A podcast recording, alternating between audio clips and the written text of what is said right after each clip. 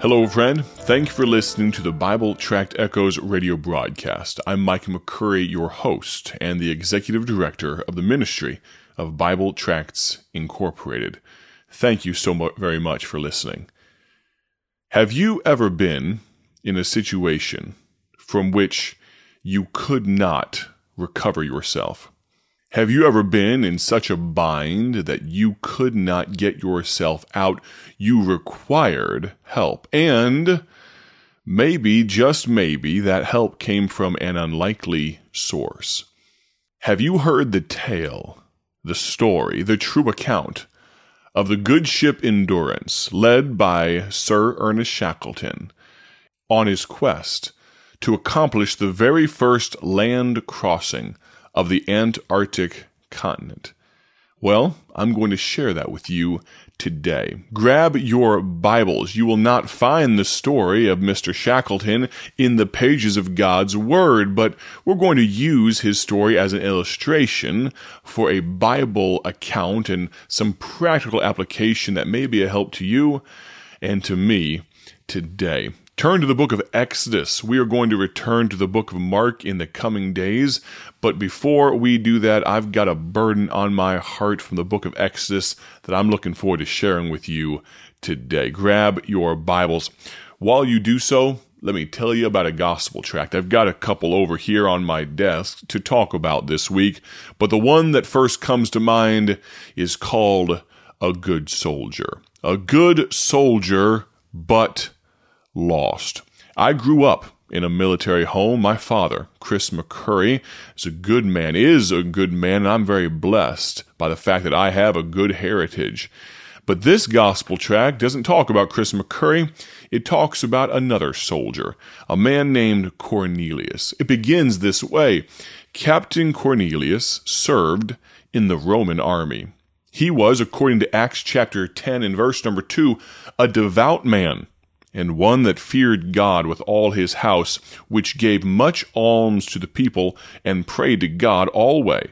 Now get this, that is what God said about him. He was a good man, but he was lost. This gospel tract explains how Cornelius came to a saving knowledge of Jesus Christ. He came to that knowledge because he realized that being a good person was not going to be enough to get him to heaven. Maybe you're listening right now and you say, I've been trusting in good works. I've been thinking that I could pay my own way to get to heaven's gates. Friend, that could not be further from the truth, and this gospel tract explains why and how from Scripture. If you're listening right now and you have immediate questions, you don't want to go another day, this is bothering you, I'd love to hear from you. You can contact me at 309 316 7240. Again, that number is 309 316 7240. Now, we're going to look at the book of Exodus, chapter number 14. Find your place there. But I uh, need to tell you the rest of the story. Sir Ernest Shackleton, about 1915, 1916 or so, was trying to accomplish the very first land crossing of the southernmost continent, and they were stymied. They were stopped. The ship Endurance was captured by the ice. It was hemmed in, frozen in, and slowly began to be crushed by the ice. The shipmates, the crew members, Mr. Shackleton himself, they escaped from the ship and set up camp on the ice, but the problem was there was no help for them.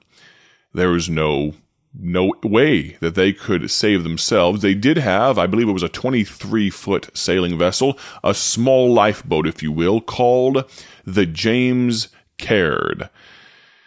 That boat took them on an 800 mile. Mr. Shackleton and just five of the many crew members left, they went for help.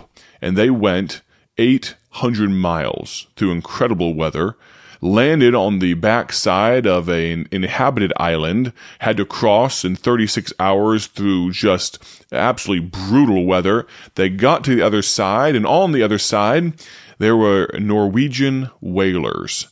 And those Norwegian men were helpful. They saved, they organized a rescue situation and a rescue effort for the men that had been left behind. There was not enough room in the James Caird, and they were saved by an unlikely group of people. That brings us to our Bible study today and this week. Exodus chapter 14 and verse number 10. Would you join me there? Exodus 14 verse 10, the Bible says, And when Pharaoh drew nigh, the children of Israel lifted up their eyes, and behold, the Egyptians marched after them, and they were sore afraid. And the children of Israel cried out unto the Lord. Now we're going to continue on down through this passage, but just to give you a little bit of context, it's likely that many of you already know this account. You already know this story. You know this story better than you did Mr. Shackleton's story. The Israelites are caught between a body of water and Pharaoh's army. The Bible talks about 600 chosen chariots and all the chariots of Egypt. You realize it could have been that Pharaoh, he subscribed to what his soothsayers and what the scribes and magicians often had to say.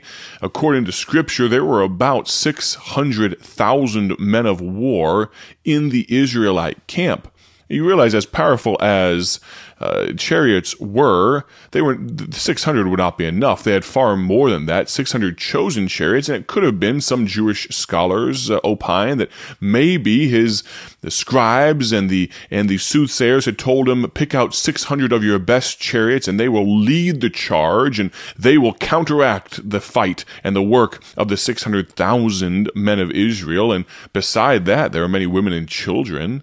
And then all the chariots of Egypt following on behind. And on they came, ready to do battle, but really not so much battle. They were after slaves. You see, Egypt had released. Pharaoh's heart had finally been soft enough to release the Israelites after the death of all the firstborns of the people of Israel, of Egypt. But now he realized, I mean, think about it economically. They had lost a massive workforce, and so they were coming after them to recover the workforce for Egypt. Think of the way the hearts melted among the Israelites. God had delivered them by a high and powerful hand, and here they are whining. Here they are crying. I've heard it put this way. You'll probably hear this short verse and poem later on this week, but a wiser man than I said, when in trouble or in doubt, run in circles, scream and shout. well, I don't believe that's good advice, is it? At least that's not how a Christian should approach issues of life. We go through circumstances, don't we? We have hard times. If you're listening right now, this is not encouraging, but again, it's been said that we are either coming out of a storm, we are in a storm, or we are going into another storm.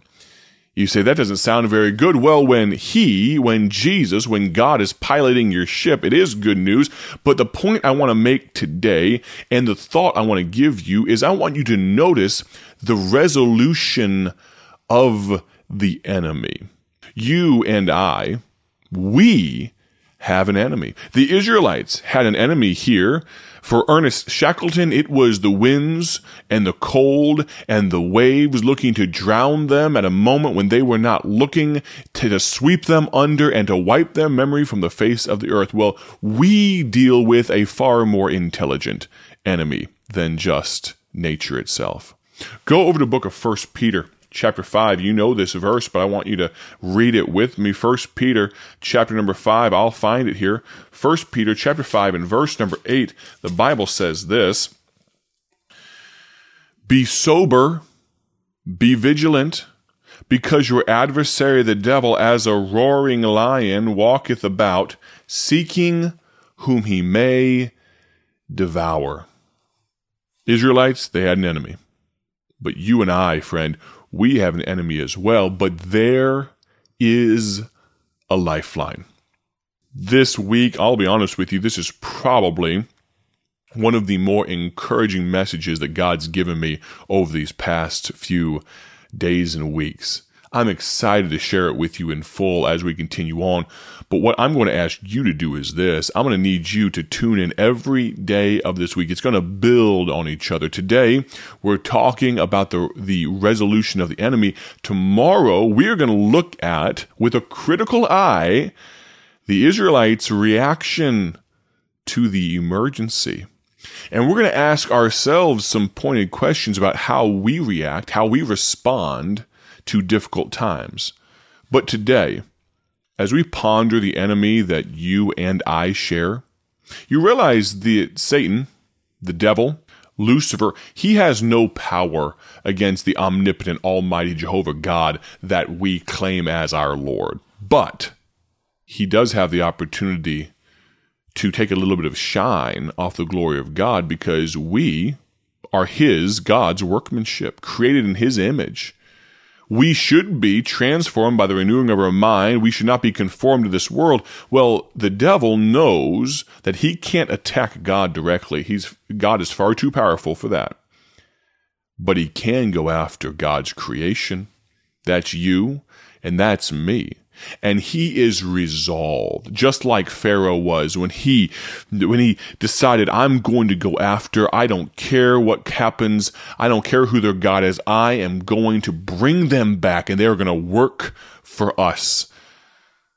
Or the devil would like nothing more than to ruin your life. The devil would like nothing more than to cause you to be a stain on the testimony of the goodness of God. So let me ask you today, friend, what will your choice be? Will you scream and shout? Will you throw your hands up in the air or run in circles and bemoan the decisions you've made that have led you to this place being led by God? I encourage you not to do so. Let me ask you, will you please tune in this week? I'm so excited about continuing through the book of Exodus, chapter 14, for just a few days longer. If you're interested in this gospel tract, A Good Soldier But Lost, go to BibleTracksInc.org today, BibleTracksInc.org. You can order a free sample booklet on our website as well. Did you know our tracks are free? Forgot to mention that. They are free. We're not trying to sell you anything. I want to thank you so much for listening today. We've got far more to talk about. My prayer, as always, is that you have a great day for His glory. God bless. We'll plan on talking to you soon.